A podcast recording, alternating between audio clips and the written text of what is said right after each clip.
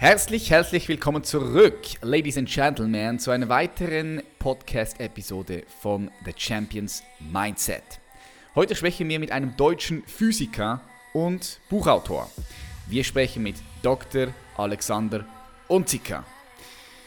Dr. Alexander Unziker hat mehrere Bücher geschrieben, unter anderem Vom Urknall zum Durchknall, allein der Titel, oder Auf dem Holzweg durchs Universum, oder aber auch Einsteins verlorener Schlüssel oder sein aktuelles, in diesem Jahr erschienenes Buch 2019, Wenn man weiß, wo der Verstand ist, hat der Tag Struktur. Anleitung zum Selberdenken in verrückten Zeiten.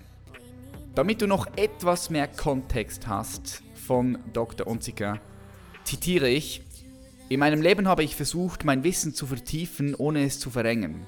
Und auch das, was ich als Jurist Neurowissenschaftler und Pädagoge gelernt habe, hilft mir, die Physik als Ganzes zu begreifen.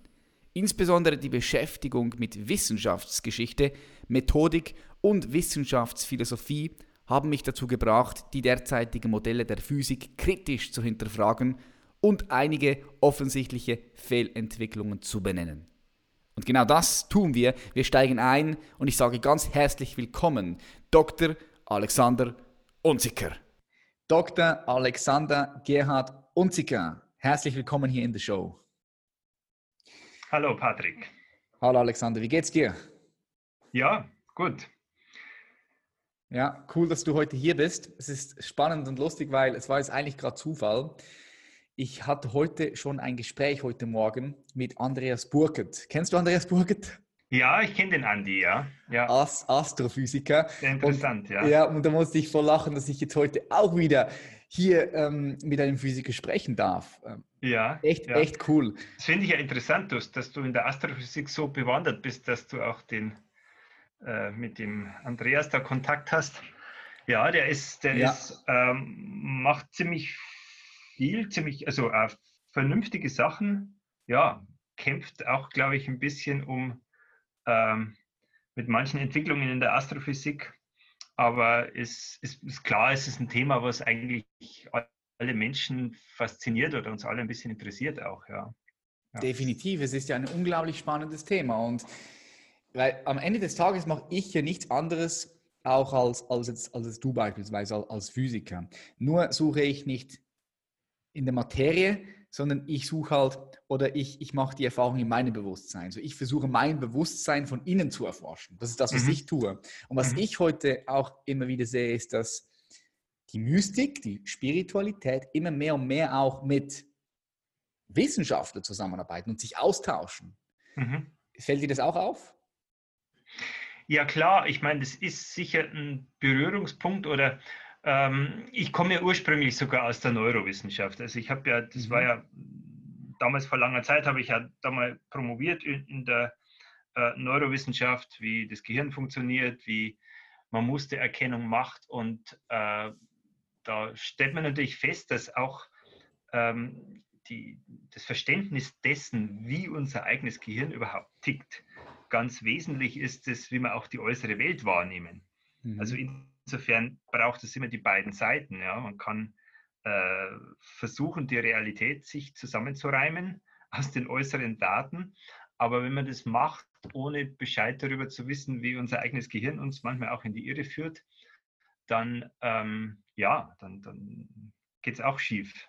definitiv, Das ist ja. ein großes Thema bei mir immer, ja. Aha, definitiv. Wie bist du zur Physik gekommen? Du hast vorhin gerade gesagt, du hast Neurowissenschaft auch studiert. Mhm. Ähm, wie bist du dann von der Neurowissenschaft in die Physik gekommen? Gab es dann bestimmter Naja, Punkt das war so, so ein Zickzack. Also ich habe ziemlich viele Sachen in meinem Leben gemacht. Die Leidenschaft für die äh, Physik ist eigentlich schon relativ früh erwacht. Also du kannst sagen, in der Schule waren da die entscheidenden äh, Dinge. Ähm, Physik-Leistungskurs hat mich damals schon sehr fasziniert, hat mich in, zum ersten Mal in, in äh, Kontakt gebracht mit so elementaren Fragen. Dann spielen also Zufälligkeiten natürlich im Leben eine Rolle. Man hat einen, einen guten Freund, der vielleicht sehr inspiriert oder so mit wissenschaftlicher Tätigkeit. Das hat dann bei mir dazu geführt, dass ich dann Mathe und Physik halt ähm, damals gewählt habe. Und das hat so ein bisschen vorgezeichnet, auch letztlich, dass ich in Physik das Studium begonnen habe. Ne? Und äh, in dem Studium hat sich dann herausgestellt, dass ich, äh, ja, ich, ich, wollte immer sehr breit aufgestellt bleiben. Das hat, das hat, mir manchmal auch Schwierigkeiten gemacht, aber es haben mich einfach sehr viele Dinge interessiert. Mhm. Und vor allem auch die grundlegenden Sachen. Und die habe ich so richtig, ähm, so richtig eingestiegen, wenn du so willst. Also so, äh, dass ich sage jetzt, das fasziniert mich ja total, diese grundlegenden Naturgesetze. Das kam relativ spät. Ja. Also früher hatte ich mich oft mit, mit regenerativen Energien äh, befasst oder mit physikalischen Anwendungen, auch was die Physik sinnvoll machen kann, eigentlich so, um, um die Welt irgendwo zu erhalten, wie sie ist. Ja. Und diese Faszination für die grundlegenden Fragen, die kam dann so vielleicht 1993, gab es da vielleicht ein paar Schlüsselerlebnisse. Und äh, da hatte ich aber schon auch gleichzeitig angefangen, also eine Promotion in der Neurowissenschaft. Ja? Mhm. Und äh, habe insofern dann ein bisschen ein Doppelleben geführt, dass ich sage, okay, das ist zwar sehr interessant ja, und, und äh, macht da, aber ich habe das andere eben nicht ausgelassen. Ja? Also so war das ein bisschen zickzack, wenn du so willst. Ja. Ich finde das spannend, weil du doch auch verschiedene Perspektiven hast, oder? Wenn du aus der Neurowissenschaft kommst, kommst und dann in die Physik gewechselt bist. Es macht ja auch Sinn, solche verschiedene Perspektiven zu haben und diese verschiedenen Wissenschaften miteinander zusammenzubringen, dass man auch mehr ein, ein größeres, mhm. besseres Gesamtbild hat, oder? Würdest du sagen, dass dich das ja. heute vor allem auch, auch, auch, auch äh, nach vorne gebracht hat oder zu neuen Erkenntnissen gebracht hat, dass du diese verschiedenen Wissenschaften miteinander kombiniert hast? Ja, es ist definitiv, es ist definitiv, glaube ich, so, dass, dass es, es kann man jedem Menschen empfehlen, dass er sich nicht nur eingleisig aufstellt. Ja, also ich habe damals, ich habe damals sogar noch als zweites Studium, also Jura auch gemacht. Ich habe äh, dann Physik studiert und, und dann mich mit diesen äh, Anwendungen der, der, der, Physik eigentlich im, äh, im Kopf, also im, im Gehirn beschäftigt. Ähm, das sind schon die beiden Dinge, die dann weiter mich im Leben begleitet haben und gesagt, die, das willst du eigentlich machen. Also einerseits war diese Faszination, äh, das Gehirn zu verstehen ja, und andererseits die, die äußere Welt zu verstehen. Also es ist, ist irgendwie lustig. Also es war nur dann so, dass äh, um diese Zeit, vielleicht vor 25 Jahren oder eigentlich sogar 30 Jahren, ähm, die äh, Neurowissenschaft, äh, wo ich dann gearbeitet habe, zwar interessant war, aber wo ich dann irgendwann das Gefühl bekommen habe, die brauchen noch lang, um das Gehirn wirklich zu verstehen. Das erlebst du nicht mehr, wenn du da drin bleibst. Und jetzt musst du dich um, äh, um die Physik kümmern, eigentlich, um die grundlegenden Fragen. Mhm. Und heutzutage ist es aber, hat man eine sehr interessante Entwicklung gerade, dass sich das fast ein bisschen umdreht, weil wir haben so einen dramatischen Fortschritt auch in dieser künstlichen Intelligenz. Ja und äh, in, diesen, in diesen Fragen. Fand ich sehr lustig übrigens, ich weiß nicht, ob der, der was sagt, der Demis Hassabis. Demis Hassabis ist der, der Gründer von Google Deep Mind, der, der äh, diese künstliche Intelligenz jetzt voranbringt, der dieses Go-Programm entworfen hat, das den Weltmeister geschlagen hat. Ja. Und ähm, der hat, äh, der, der hat äh, lustigerweise also äh, mal gesagt, seine Motivation, äh, das Ganze mit den, äh, das Gehirn zu erforschen oder die künstliche Intelligenz zu entwickeln, waren diese elementaren physikalischen Fragen. Ja? Mhm. Also ich habe ihn, mal, hab ihn mal gefragt, ja, könnte man nicht diese künstliche Intelligenz dann auch anwenden, um Naturgesetze zu entdecken, mal fundamentale? Und das, äh, die gleiche Frage habe ich mir auch schon gestellt. Ja, ja. ja. Ja, und dann hat er gesagt, das war ja eigentlich der Grund, warum ich das Ganze gemacht habe. Das fand ich dann doch sehr lustig. Ja. ja. Es ist ein unglaublich spannendes Thema, was da passieren kann mit künstlicher Intelligenz. Äh, die Frage ist, die Frage ist du, ich gehe mal davon aus, du bist da auch tief, tief da drin in der Materie, oder? Nein, oder du meinst ganz? in der künstlichen Intelligenz? Ja, nicht dass wirklich. mit der beschäftigst, nicht wirklich, okay. Nicht wirklich, weil ich meine, ich habe jetzt, äh, wenn du so willst, natürlich 25 äh, Jahre woanders gearbeitet und, und also drin bin ich jetzt vielleicht in der Kosmologie oder in, in der Physik da in, Also, wobei auch nicht in der aktuellen Physik. Es ist immer so, so dass ich lieber 100 Jahre alte Sachen lese, eigentlich, als moderne Zeug. Aber, äh, aber da bin ich jetzt, da bin ich jetzt nicht drin in dem Sinn, dass ich die letzten technischen Sachen, dass ich da mithalten könnte. Ja, aber ich, ich verfolge es natürlich mit großem Interesse, ja, weil es äh, ja, wie, wie so eine alte Liebe, die, die man immer noch so ein bisschen auf Distanz mal bewundert.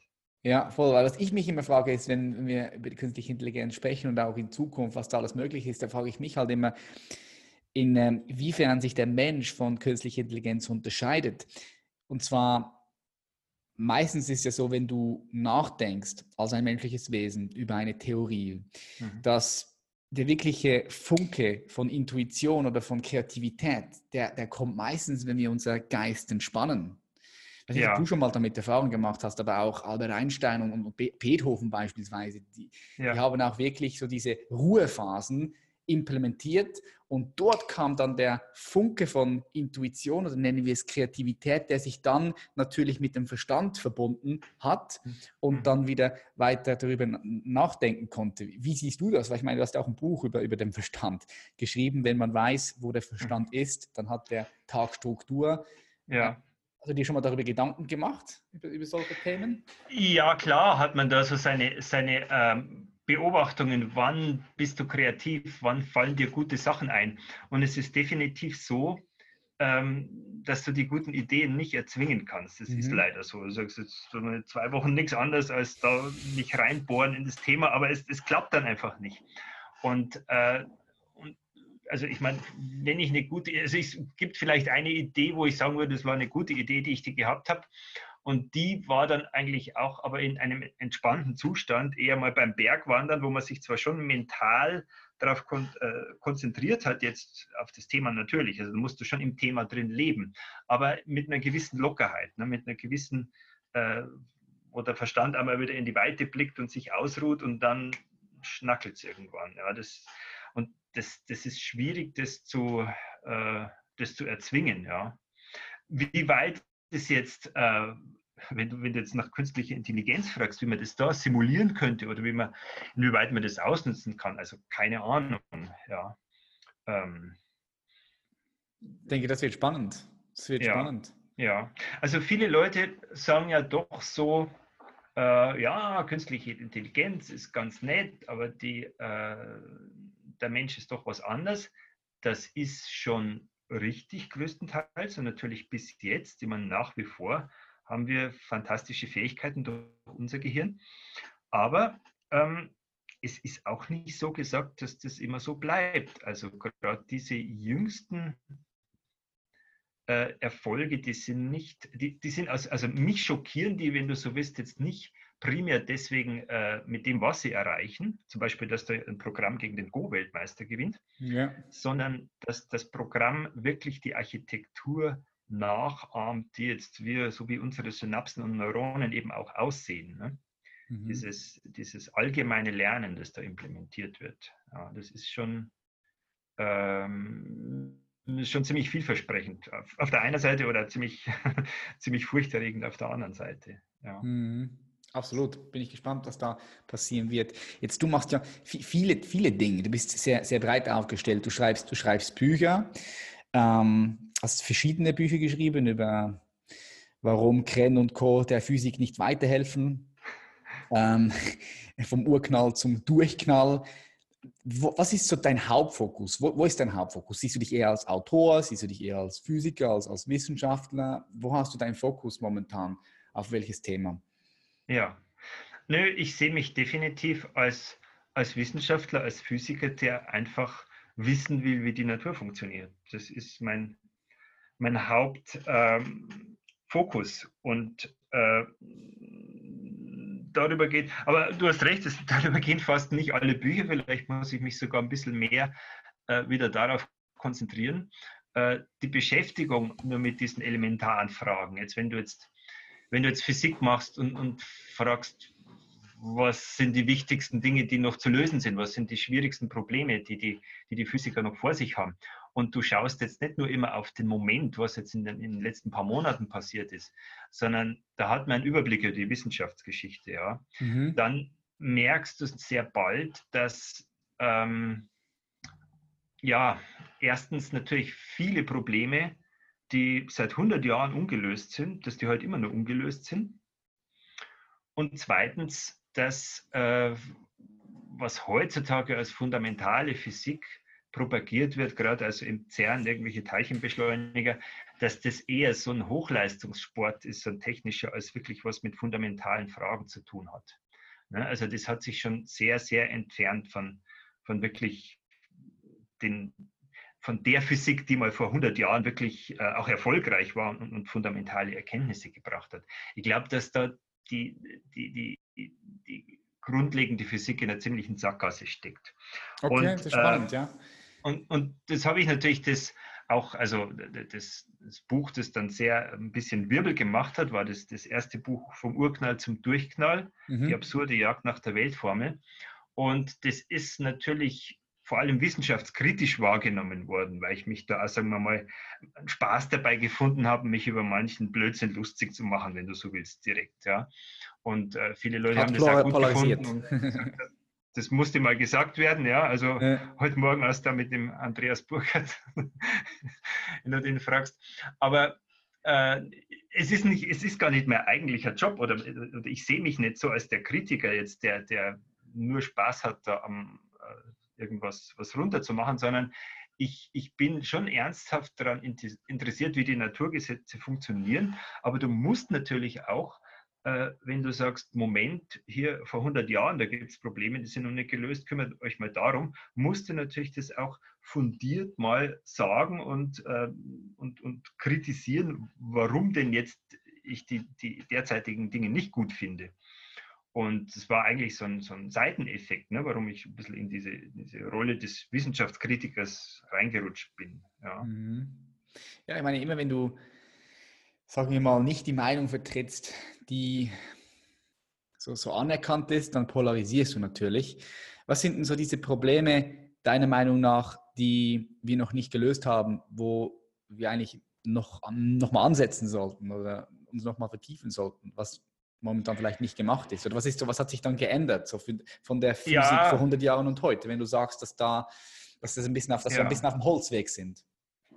Ja, also das ist eine gefährliche Frage, wenn natürlich, das kann jetzt unser Interview einfach ausfüllen, wenn du mich da ausreden lässt. Hm, ja, so, wir bringen mal so die wichtigsten was Punkte. Die ich denke, dass, Probleme sind. ich denke, so die Aber, wichtigsten Punkte für die Zuhörerinnen und Zuhörer, oder? Dass die sich ja. das ein bisschen vorstellen können. Ja, ja. Ähm, also ich, ich, ich kann da, ich nenne da ein paar Beispiele. Es gibt ähm, ähm, ganz elementar, wir kennen die elementaren Bausteine, so wie fast, fast die ganze Welt ist aus Protonen und Elektronen aufgebaut. Ja? Also die schweren Protonen im, im, Kern und die leichten Elektronen, die da drumherum laufen. Mhm. Jetzt sind die viel leichter, ne? um den Faktor 1836,1526. Ne? Ganz präzise Zahl, die Experimente können es messen, aber kein Mensch kann diese Zahl ausrechnen. Ja? Warum das Proton gerade 1800 mal so schwer ist wie das Elektron, weiß niemand. Ja? Die Welt würde genauso funktionieren, wenn es 500 mal so schwer wäre oder, oder 10.000 mal so schwer wäre. Aber es ist eben genau diese Zahl. Und äh, meines Erachtens beschäftigen sich die heutigen Physiker zu wenig mit solchen Sachen. Der Paul Dirac, einer der, ich glaube, einer der schlauesten und auch erfolgreichsten Physiker, der hat 1933 einen Nobelpreis bekommen, der hat zehn Jahre seines Lebens darüber nachgegrübelt, woher denn diese Zahl kommt. Ja? Hat übrigens durchaus interessante Gedanken auch gehabt. Aber das sind die, das ist der eigentlich naturphilosophisch erfolgreiche Zugang. Ja? Wenn du sagst, du musst darüber nachdenken, auch wenn es schwierig ist. Aber es ist, es ist eigentlich unser verdammter Job als theoretischer Physiker, sowas zu erklären. Und wenn du es erklärst, dann hast du wirklich was herausgefunden. Ja? Mhm. Und mhm. äh, jetzt Albert Einstein, den, den nenne ich auch hier gerne, der hat zum Beispiel gesagt, ich kann mir nicht vorstellen, dass es eine vernünftige physikalische Theorie gibt, in der eine Zahl vorkommt, die der Schöpfer genauso gut hätte anders machen können. Mhm. Wir sind aber in der mhm. Situation. Wir akzeptieren das heute klaglos, ja, das Proton ist so viel schwerer als das Elektron, aber verstehen es nicht. Und dieses Unverständnis, das wird eigentlich so unter den Teppich gekehrt und gesagt, naja, ist halt schwierig oder äh, machen wir was anderes so lang. Ja, bauen wir einen neuen Teilchenbeschleuniger und produzieren neue Teilchen, vielleicht kommt da irgendwas raus. Und da gibt es halt, also gut, da gibt es ein paar ganz blöde Entwicklungen, also wo ich sagen würde, theoretische Physiker, die erklären dir das dann so, ja, äh, in unserem Universum, da ist das, das Massenverhältnis 1800 Grad so. Und da gibt es noch viele Paralleluniversen, da ist das Massenverhältnis 500 und eine andere Zahl, aber das ist natürlich null Erklärung. Ne? Das ist eigentlich, eigentlich eine Ausrede. Also man kann, da kann ich wirklich genauso gut sagen, der liebe Gott hat die Zahl gemacht. Mhm. Und äh, das ist das eine, was ich kritisiere. Und das andere, was ich kritisiere, ist halt, dass die Physiker, also insbesondere die am Teilchenbeschleuniger, ähm, die produzieren weitere solche unverstandene Zahlen und meinen, das ist fundamentale Wissenschaft. Ja? Also, wie gesagt, das ist ein Problem, das seit 100 Jahren auf dem Tisch liegt. Aber was die Physiker jetzt in den letzten Jahrzehnten gemacht haben, ist Dutzende, aber wirklich jetzt ungelogen, Dutzende, also 100 solche Zahlen neu produziert, irgendwelche Messwerte, die keiner erklären kann, über die sich auch keiner Gedanken macht. Und es wird einfach so angesammelt. Ja? Und da sage ich, das ist ein Zeichen für eine Krise der Wissenschaft oder irgendwo eine Degeneration, weil wir müssen wieder dahin kommen, die Sachen zu erklären, nicht bloß irgendwie Messwerte zu sammeln. Mhm, verstehe, ja. verstehe, okay. Ja. Jetzt fragen sich vielleicht viele Zuhörerinnen und Zuhörer auch mal, ähm, was ist das, was ist das Ziel von, von Physik auch? Oder, wie, oder anders gefragt, wie kann die Erkenntnis in der Physik zu einer besseren Welt führen? Ja, ich meine, wir leben momentan in sehr turbulenten Zeiten. Ja, ja. Kannst du mal versuchen, den Link zu beschreiben von der Physik. Ja. Und, Wo, wozu ist das Ganze gut? Ist das ja, genau, ein intellektueller Luxus, ja. darüber? ja, das ist eine gute Frage. Aber schau her, ähm, ich meine, wir sind alle beteiligt an diesem Abenteuer Zivilisation auf diesem Planeten und jeder, jeder sucht da seine Rolle. Ähm, die, es ist doch so, denke ich, dass, die, dass diese Erkenntnisse, ne, wenn man da was rausgekriegt hat, es hat letztlich mehr an der Menschheit verändert, als jetzt irgendein Krieg, irgendein verrückter Diktator, irgendein Präsident da und dort, auch irgendwelche Schweinereien, die jetzt in, in Politik und Weltgeschichte angefallen sind. Ähm, denkt nur an eine Sache, äh, die Entdeckung der elektromagnetischen Wellen und der Zusammenhang mit Licht. Ne? Das war übrigens auch so eine Sache, ähm, wo ich sage, da hat man eine Erklärung gefunden, wenn ich das noch schnell ausholen darf dazu. Ähm, man hat also so 1850, wenn du willst, hat man gemessen, das elektrische Feld hat eine Konstante gehabt und das Magnetfeld hat eine Konstante gehabt.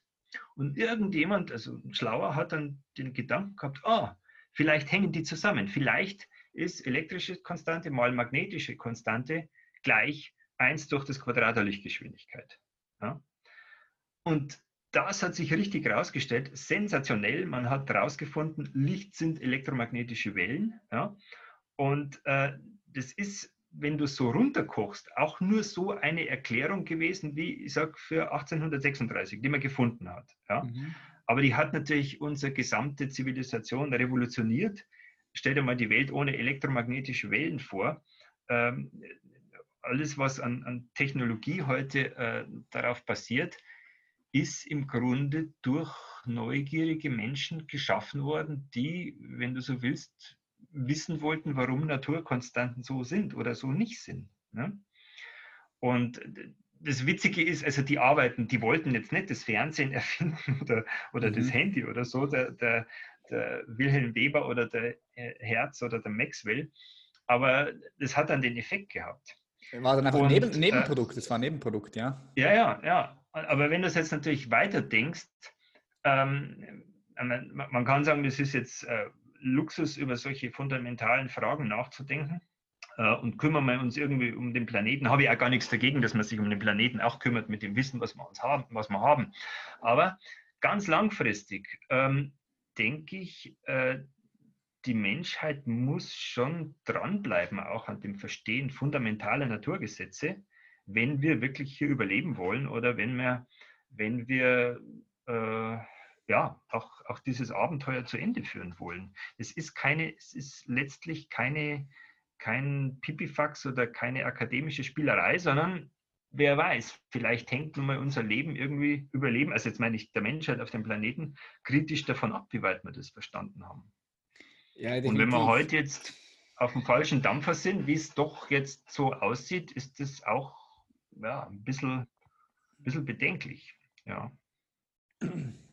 ja ich, ich, ich spreche, oder besser gesagt, ich äh, bin da voll bei dir. Ich sehe das auch so, weil am Ende des Tages irgendwann ist der eh hier zu Ende auch auf der Welt. Und wenn wir bis dahin keine andere Lösung gefunden haben, dann ist es halt einfach auch fertig. Und irgendwie glaube ich das nicht so. Ja. Ich glaube, wir Menschen, wir wollen das Universum entdecken. Wir wollen ja. auch andere Planeten besiedeln und rausgehen mhm. und entdecken. Ich meine, das haben wir ja auch mit der Welt gemacht, mhm. mhm. als die Europäer Amerika entdeckt haben. Und ich denke, das geht weiter mit dem ganzen Kosmos. Ja. Das hat einfach seine Zeit.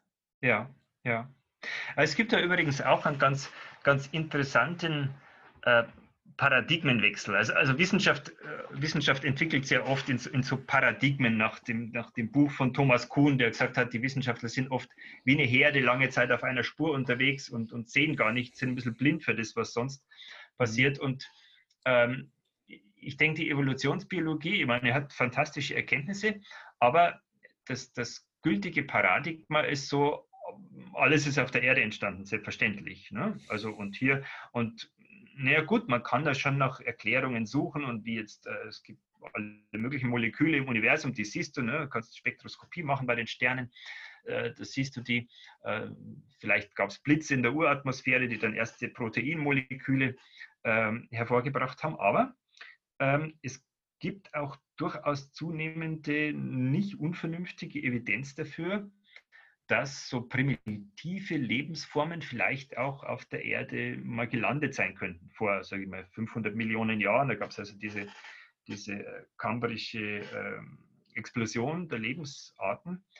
Und das finde ich schon auch eine, also eine, eine, faszinierende, eine faszinierende Überlegung. Also wie belebt ist das Universum natürlich? Ja? Sind wir da wirklich allein im Universum? Ist eine große Frage. Ja? ja. Oder äh, gibt es doch irgendwo andere Lebensformen. Möglicherweise sogar also hochentwickeltes, intelligentes Leben. Also wenn wirklich so eine Besiedelung in dem Sinn stattgefunden hat, müsste man eigentlich auch davon ausgehen, das ist möglicherweise von einer super intelligenten Zivilisation äh, vielleicht mal so arrangiert worden, ne, dass da ein paar primitive, widerstandsfähige Moleküle oder, oder Einzeller oder was auch immer hier äh, gelandet sind. Ja. Das ist eine durchaus gut vertretbare wissenschaftliche Hypothese auch. Ja. Definitiv. Ich denke vor allem, man muss auch seinen Geist für das öffnen, weil sonst bleiben wir ja in bestehenden Gewässern. Ich finde es sehr spannend und mhm. das habe ich auch schon gelesen, dass das Leben auch hier auf diese Erde, auf diesem Planeten gebracht worden ist von einem Komet. Ja, dass dort mhm. äh, Leben drauf war und das halt hier auf die Erde gebracht hat. Da gibt es ganz viele verschiedene Theorien. Ich denke, man muss einfach offen bleiben für mhm für solche Thesen und Theorien. Mhm. Ja. Ich würde gerne mh, hm, auf dein Buch äh, nochmal eingehen. Ja. Also, mhm. Auf das Buch, wenn man weiß, wo der Verstand ist, hat der Tag Strukturen. Das ist eine mhm. Anleitung, um selbst zu denken in verrückten Zeiten. Und das mhm. ist ja genau das, was es braucht momentan. Die Leute sollen wieder selber denken. Ja. Ich mache die Erfahrung, dass auch immer mehr und mehr Leute das selbst also das tun. Weil früher, mhm. wenn du anders gedacht hast, dann kann es sein, dass du einfach umgebracht wurdest. Ja, ganz früher noch. Und heute mhm. Selbstdenken ist erlaubt. Du wirst abgeschaltet mit Ja, du abgeschaltet. ja genau. Äh, du konntest einfach nicht selbst denken. Es wurde für dich gedacht. Heute leben wir in einer Zeit mit so vielen Informationen, die uns zur Verfügung stehen. Die Leute mhm. denken wieder selber. Kannst du da ein paar Tipps geben aus deinem Buch, wie man dann selbst denken kann? Was, du, ja. schreibst jetzt eine Anleitung zum Selbstdenken in verrückten Zeiten.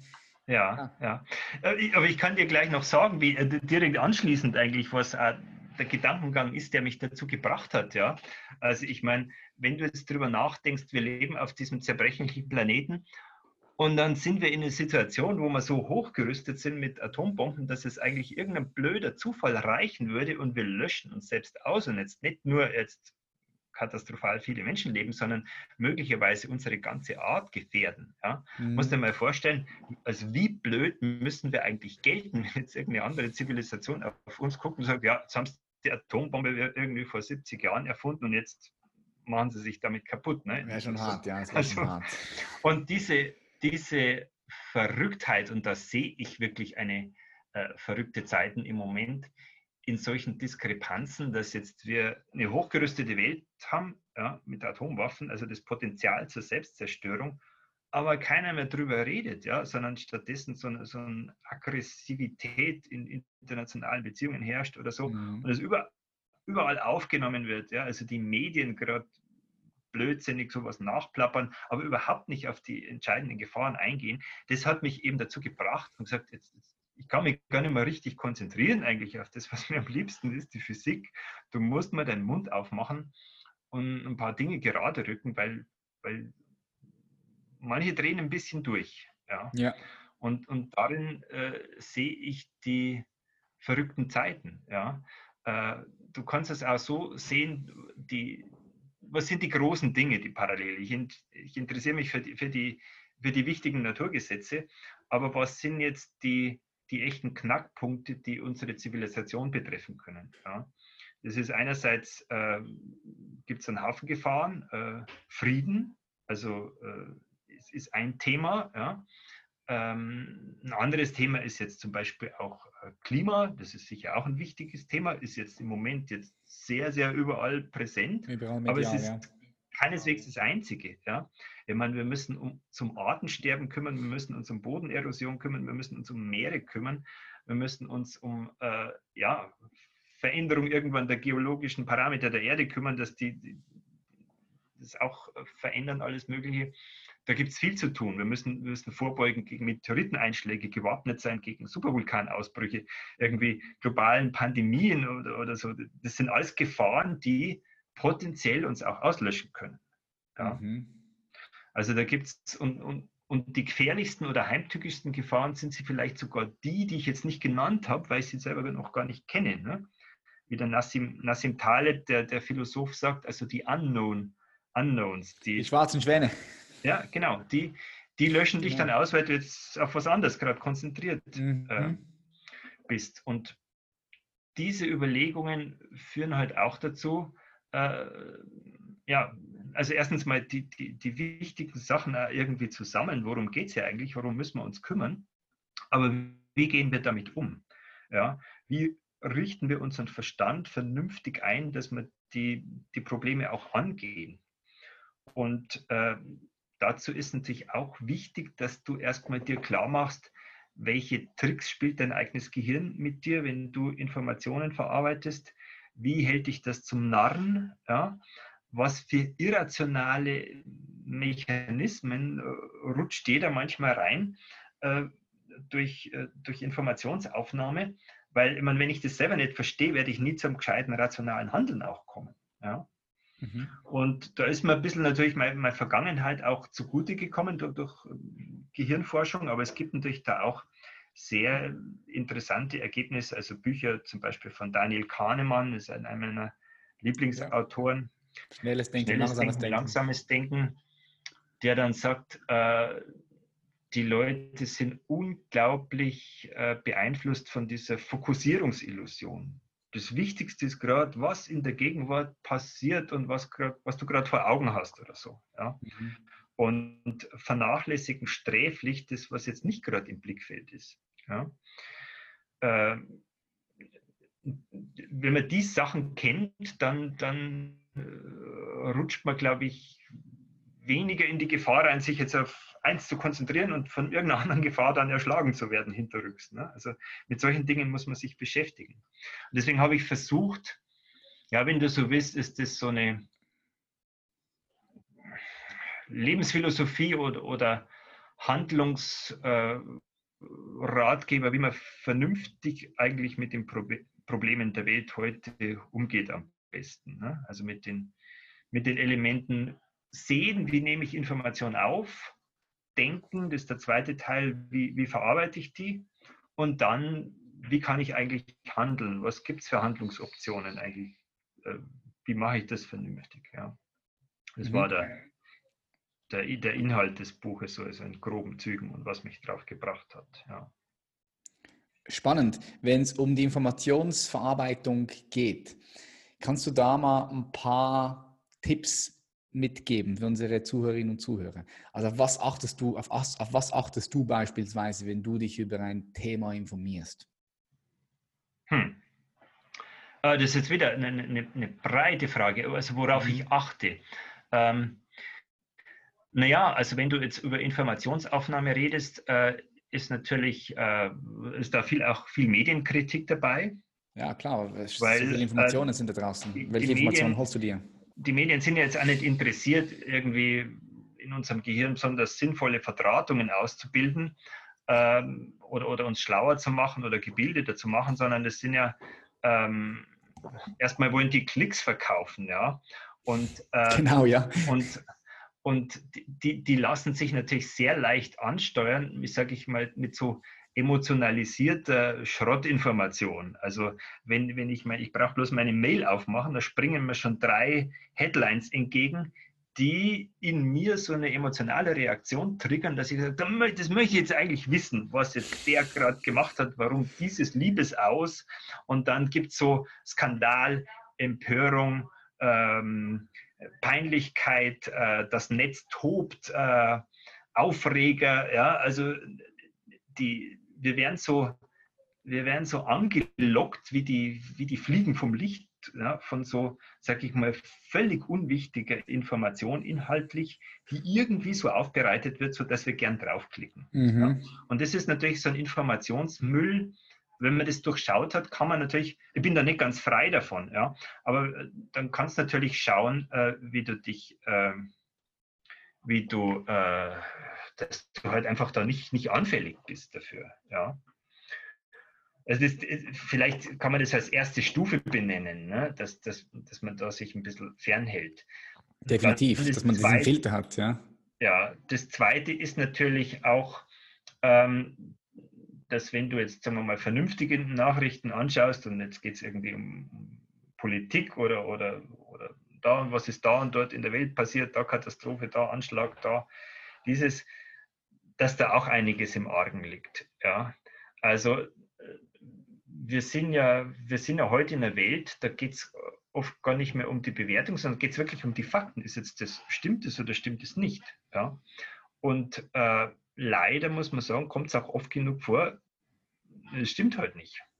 Und ähm, es wird viel zu wenig Wert darauf gelegt, ähm, was ist jetzt eigentlich die Evidenz wissenschaftlich? Bitte harter Beweis, sind da zugängliche Daten, äh, Gibt es da eine Untersuchung? Äh, ist das am Internet einsehbar oder sonst wie? Und da wird oft auch von den Medien irgendwas rausgeschrien ohne, ohne Beweis und, äh, und dann erwartet man, dass der Zuhörer das glaubt. Ne? Also, und, und da wehre ich mich natürlich dagegen oder so. Ja? Wenn jetzt irgendwo da im Spiegel steht, ja, die und die Kreise sagen aber, dass das so und so ist und schätzen das so und so ein und der und der war wieder der Böse und möglichst muss man wahrscheinlich jetzt dringend bombardieren sein Land wieder, dann Vorsicht. Ja. Also insbesondere bei, bei Informationen, die dann äh, sagen, ja, jetzt, jetzt ist aber der Faden gerissen und jetzt müssen wir einschreiten und die Demokratie dann bringen, notfalls mit ein bisschen Gewalt oder so, dann sage ich immer, die historische Evidenz ist eigentlich äh, Gründe für, für Konflikte, die sind fast immer gelogen. Ja, ja und zu einfach, zu, zu einfach einfach eine einfache ja. Lösung. Ja, also und das, äh, also auch dein, dein Schweizer Landsmann, der Daniele Ganser, ja. äh, der, der äh, finde ich, macht da sehr gute Arbeit, wie er das untersucht und, und wenn du, wenn du als Historiker kommst du halt auch weg von dieser Perspektive, die sich so auf die Gegenwart konzentriert, so unsinnig. Ne? Das ist dieses mhm. Vergrößerungsglas der, der, der Aktualität, das, das, muss man wegtun und historisch betrachten. Äh, hier wurde gelogen, man Krieg zu beginnen, da wurde gelogen, man Krieg zu beginnen. Und äh, jetzt sortieren wir das mal auf die Weise ein. Ja. Mhm. Ja, Daniele Ganze. Da habe ich zwei Dinge nur genannt von, dem, ja. von der Frage. Ja, es ging darum, was ich für Ratschläge geben kann, was eigentlich. Gell? Ja. ja. Äh, also du es einfach schon bereits gesagt, oder einfach mal sicher zu filtern, diese ganzen Bullshit-Informationen nicht auf dich einwirken lassen, gar nicht ja. erst in deinen Geist kommen lassen und dann auch vor allem schauen, hey, woher ist diese Quelle, was, was, woraus besteht die Quelle? Ja. Kannst du dich ja. darauf verlassen? Dort ist es aber nicht immer ganz einfach, ja, ja. eine verlässliche Quelle zu finden. Ich denke, man muss mehrere verschiedene Quellen ab, abchecken und dann richtig, sich ein eigenes richtig. Bild machen. Bin, bin ich ganz der Meinung und das, das ist ein wichtiger Punkt. Also ähm, erstmal, erstmal bin ich, ich bin fundamental Skeptiker, bin Wissenschaftler. Ich glaube erstmal gar nichts. Ja? Mhm. Das, so fange ich an. Aber dann äh, nehme ich einfach mal, wenn mich was interessiert, halt von da und da und dort die Informationen auf. Ja? Und prüfe die dann, und das mache ich mit meinem eigenen Gehirn, sind die logisch überhaupt äh, sinnvoll ja? oder gibt es da einen Bruch in der Logik, der, der nicht sein kann. Ja? Und dann äh, mache ich eine ganz entspannte Einschätzung, sage ich mal, äh, eine Skala ist Relevanz, also unwichtiger Blödsinn oder wirklich Wichtiges, ja, das war von vorher. Und dann sage ich auch Glaubwürdigkeit, wie wahrscheinlich ist es einfach. Ja? Und da muss man halt sagen, wir sind nicht perfekt. Ja? Und zwei, zwei kluge Menschen, die sich gut informieren und schlau sind, die können trotzdem in der Einschätzung eines Ereignisses irgendwo mal unterschiedlicher Meinung sein. Das ist auch ganz normal. Ja? Mhm. Aber die, die richtige Methode ist auch so ein bisschen mit diesem Widerspruch leben zu können, auch ein bisschen akzeptieren können, ich weiß vielleicht die letzte Wahrheit nicht. Das ist ein ja? wichtiger Punkt, den du hier ansprichst, ja. Aber dann trotzdem äh, mir nicht vorschreiben zu lassen, eine Vorauswahl, sage ich, ja, äh, die Medien sind seriös, ja, die darf ich glauben und die muss ich glauben und die anderen, die sind ja irgendwie Fake News und, und die sind unseriös und äh, weil das beleidigt meinen Verstand, ja, wenn ich also nicht mehr, äh, nicht mehr selbst die Information evaluieren darf. Ja. Mhm. Und da, da, liegt auch wirklich sehr vieles im Argen. Also gerade die, die äh, ja, unsere hochgeschätzten Medien, also bei uns in Deutschland sind es jetzt natürlich die öffentlich-rechtlichen Sender oder auch die, die großen Zeitungen oder, Spiegel und Süddeutsch und, und FAZ. Aber da standen leider auch schon viele falsche Sachen drin, ja, und manchmal auch wirklich bewusst verdrehte Sachen drin. Und deswegen ist es unerlässlich, dass man auch ähm, andere äh, Nachrichtenseiten jetzt nimmt. Ich kann auch Beispiele nennen. Also, also das, das kann jetzt sowas wie Nachdenkseiten sein oder Telepolis, schreibe ich selber dafür, oder auch, oder auch RT oder auch äh, englische Konsortium News, Moon of Alabama, Zero Hedge. Ich habe eine ganze Liste da gemacht und die sind teilweise, die stehen politisch, also äh, an, an, allen Ecken stehen die. Ne? Da, da habe ich keine Präferenz oder, oder, mhm. oder ich, ich nehme mal alles auf. Und äh, die widersprechen sich auch. Ja? Aber du, du musst so starten mit einem kompletten Bild, wenn du überhaupt äh, eine Chance haben willst, äh, dich der Wahrheit in kleinen Schritten anzunähern, weil sonst, sonst hat man keine Chance. Ja, ja, absolut. Ich bin immer noch ein großer Fan auch von von selbst vor Ort zu sein, wenn, du das, wenn, wenn das möglich ist, oder wenn du jetzt über etwas erfahren möchtest, wie es beispielsweise, wie ist es dort, wenn die Medien darüber berichten, auch selbst einfach dorthin zu fliegen oder hinzugehen ja, und selbst die Erfahrung ja. zu machen. Das ist immer noch mal gut, ja. dir selbst ein Bild zu machen vor Ort. Aber ansonsten, ja, klar. Ja, andere Länder auch besucht zu haben, ist natürlich wertvoll einfach, ne? wenn Super man eine wertvoll. andere Perspektive kriegt. Ja. Wie siehst du die Welt in 30 Jahren, Alexander? Das ist immer so schwierig, das zu sehen, aber aus deiner Perspektive, aufgrund von dem, was du alles so weißt und mit was du dich so beschäftigst, wie siehst du die Welt in 30 Jahren? Das nimmt mich wunder. Oh, das, ist, das, das lässt mich jetzt, glaube ich, ziemlich einen Mund offen stehen, die Frage. Ähm, also das ist eine gute Gelegenheit, wahnsinnig daneben zu haben natürlich. Es gab, es gab mal ein Buch, Die Welt vor 100 Jahren, das wurde 2013 veröffentlicht mit Vorhersagen von 1913. Ja. Das ist witzig, also manche Sachen haben, haben ganz gut ähm, ins Bild gepasst, also sowas wie Telekommunikation, manche waren total daneben. Mhm. Also die Zeit, das ist, ist verdammt, ist verdammt schwer vorherzusagen. Also es gibt ein paar Katastrophen, die man natürlich äh, schaut als Menschheit, die, die man besser vermeidet. Ne? Also vor allem durch unsere eigene Blödheit möglich ähm, Kriege, Atomkriege, weltweite. Ähm, Meteoriteneinschläge glaube ich fast nicht, die passieren, die weiß man schon ziemlich vorher, wann es gefährlich wird, das hat man einigermaßen im Blick. Ähm, Ja, also eine, eine, eine schwierige Komponente ist schon, ähm, wie auch die, die Organisation der Menschheit politisch vor sich geht mit dem Wirtschaftssystem. Das, das finde ich schon eine, mhm. eine offene Frage, die ein Nachdenken erfordert.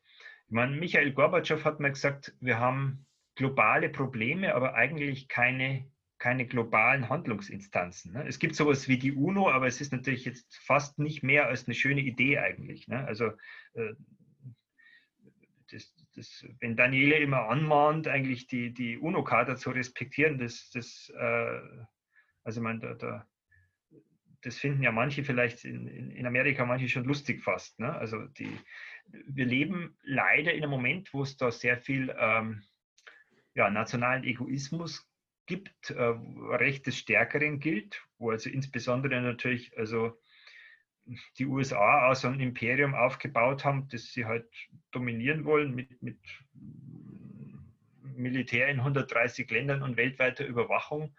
Äh, steuern wir dahin, dass wir jetzt irgendwie ein Imperium werden? Ist für mich die Frage, überlebt das Ganze oder frisst es sich von innen auf? Oder, oder, oder ich meine, ähm, Stichwort Kapitalismus, das Wirtschaftssystem äh, ist natürlich auch, weiß jeder, nicht, nicht optimal, es ist nicht nachhaltig, es, es, interessiert sich mehr dafür für drei Monatszahlen, als ob wir unsere Lebensgrundlagen zerstören. Das kann es nicht sein. Ja? dann diese, diese Aufblähung der, der Geldmenge, eigentlich, also es, es, druckt ja jeder Geld. Ich meine, die FED druckt Geld, die EZB druckt Geld, Japan, England, alle drucken Geld. Und, und es ist, äh, eigentlich sind wir da am Anfang von so einer Exponentialfunktion, die was kein gutes Ende nimmt. Ja. Und äh, ich denke, dass das irgendwie mal zum größeren Crash oder Erschütterung führen kann, die dann möglicherweise weltweit ist, die möglicherweise ähm, auch so noch nicht da gewesen ist, weil es nicht nur einzelne Länder betrifft, sondern dann mehrere. Mhm. Und dann muss man wirklich schauen, dass sich die Menschheit da vernünftig sortiert, dass da niemand auf, auf blöde Gedanken kommt und wie es so oft war jetzt beim Staatsbankrott dann zum Anlass nimmt, jetzt irgendeinen Konflikt anzufangen. Ja, da kennt man in der Geschichte viele Beispiele. Also heute müsste dann der Konflikt global sein, das wollen wir sicher nicht. Also wie schaffen wir es, dieses, dieses äh, Wirtschaftssystem mit äh, seinen Unzulänglichkeiten in was Vernünftiges zu transformieren, ohne dass es kracht. Ja. Das ist für mich vielleicht die Frage, die in den äh, die, die im Vordergrund steht in den nächsten 30 Jahren. Aber eine Antwort habe ich da nicht ehrlich dafür, ja, mhm. wie das gehen soll. Das sind alles spannende Fragen und ähm, die sehe ich natürlich. Vielleicht war das ein bisschen, bisschen pessimistisch bloß oder man, man nee, gar nicht. Also, positive haben, Visionen auf. Ja, wir haben genug positive Visionen. Ähm, ich denke auch solche Visionen oder ja, die sind wichtig, weil die auf, äh, auf blinde Flecken aufmerksam machen. Und ja. man muss das ja auch nicht negativ unbedingt negativ sehen. Es kommt halt immer ein bisschen darauf an, ja, wie, wie, wie, man das sieht. Manchmal braucht es halt einfach auch einen Zusammensturz, ja, um einfach ein besseres, neueres, äh, konstruktiveres System zu entwickeln. Ja. Die Frage ja. ist halt, wie man damit umgeht. Mhm. Ja. So, meine letzte Frage an dich, Alexander, die stelle ich all meinen Gästen. Was denkst du, was braucht der Mensch als Spezies Mensch, als Gattung Mensch momentan gerade am meisten? Hm. Hm. Stell dir vor, du gehst auf den Mond hoch, guckst runter, du siehst die, diesen blauen, blauen Planeten, du schaust dir die 7,8 Milliarden Menschen an ich glaube, es ja. gemacht sind. Was ist das, was der Mensch als Spezies, als Gattung momentan gerade am meisten braucht? Ja, also ich stelle mir die Frage auch jeden Tag, wie es da weitergeht, beziehungsweise auch, ich versuche mir das als, als Entwicklung vorzustellen, also wie es seit Urknall und Evolution es stattgefunden hat, wie fantastisch das eigentlich ist, wie wunderbar. Auch trotzdem absolut, in welchen fantastischen und herrlichen Zeiten wir leben, trotz allen Unzulänglichkeiten. Und äh, ja, es geht ein bisschen, äh, geht ein bisschen in, die Richtung Frage nach dem Sinn des Lebens vielleicht oder so, ja, was, was, was, äh, wie sollte man sich benehmen? Ähm, ja, ich finde, ein, eine gute Leitschnur wäre beizutragen zu dem Respekt, den künftige Zivilisationen uns vielleicht mal entgegenbringen.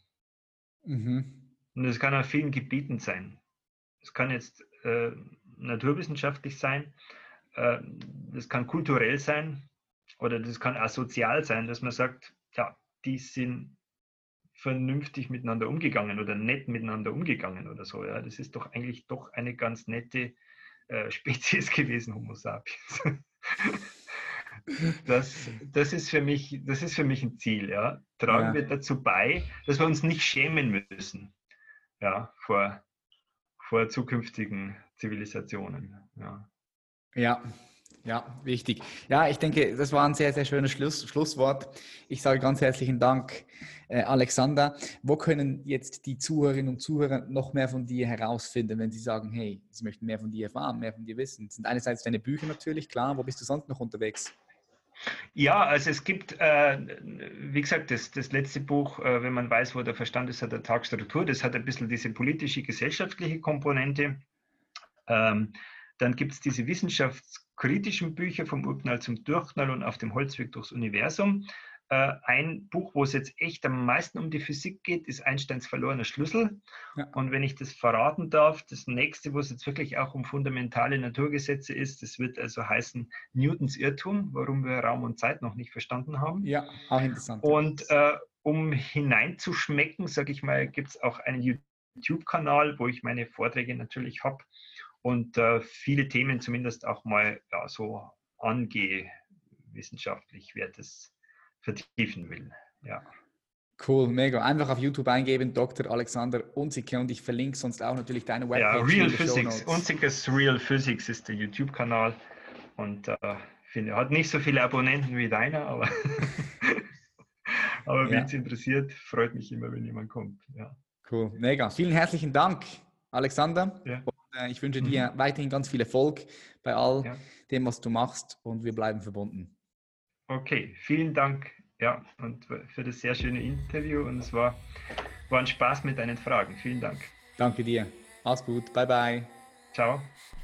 Und das war's wieder einmal mehr, meine Freunde. Wenn dir diese Folge gefallen hat, freue ich mich wie immer, wenn du sie teilst über die sozialen Medien. Das bringt uns weiter nach vorn. Es bringt uns mehr Reichweite. Mehr Leute werden aufmerksam auf unsere Themen. Und that's good. Falls du sagst, du würdest dir gerne ein kostenloses Beratungsgespräch von mir oder jemandem aus meinem Team holen, das dafür sorgt, dass du erstens dein Potenzial in dir erkennst und dann zweitens vor allem auch auf die Straße bringst, dann freue ich mich natürlich auch von dir zu hören. Du kannst dich online dafür anmelden und bewerben falls wir noch Plätze frei haben. Wir haben mal immer wieder mal Plätze frei, dann immer mal wieder nicht. Check's einfach ab auf www.patrickreiser.com. Du findest auch all das in den Show Notes. Ich würde mich freuen, dich mal persönlich kennenzulernen. Und wenn nicht persönlich, dann bleiben wir auf jeden Fall verbunden über die Socials. Ich wünsche dir einen super schönen Tag, Abend, was auch immer du jetzt gerade hast. Wir sehen uns in der nächsten Folge. Vielen herzlichen Dank, dass es dich gibt und much love.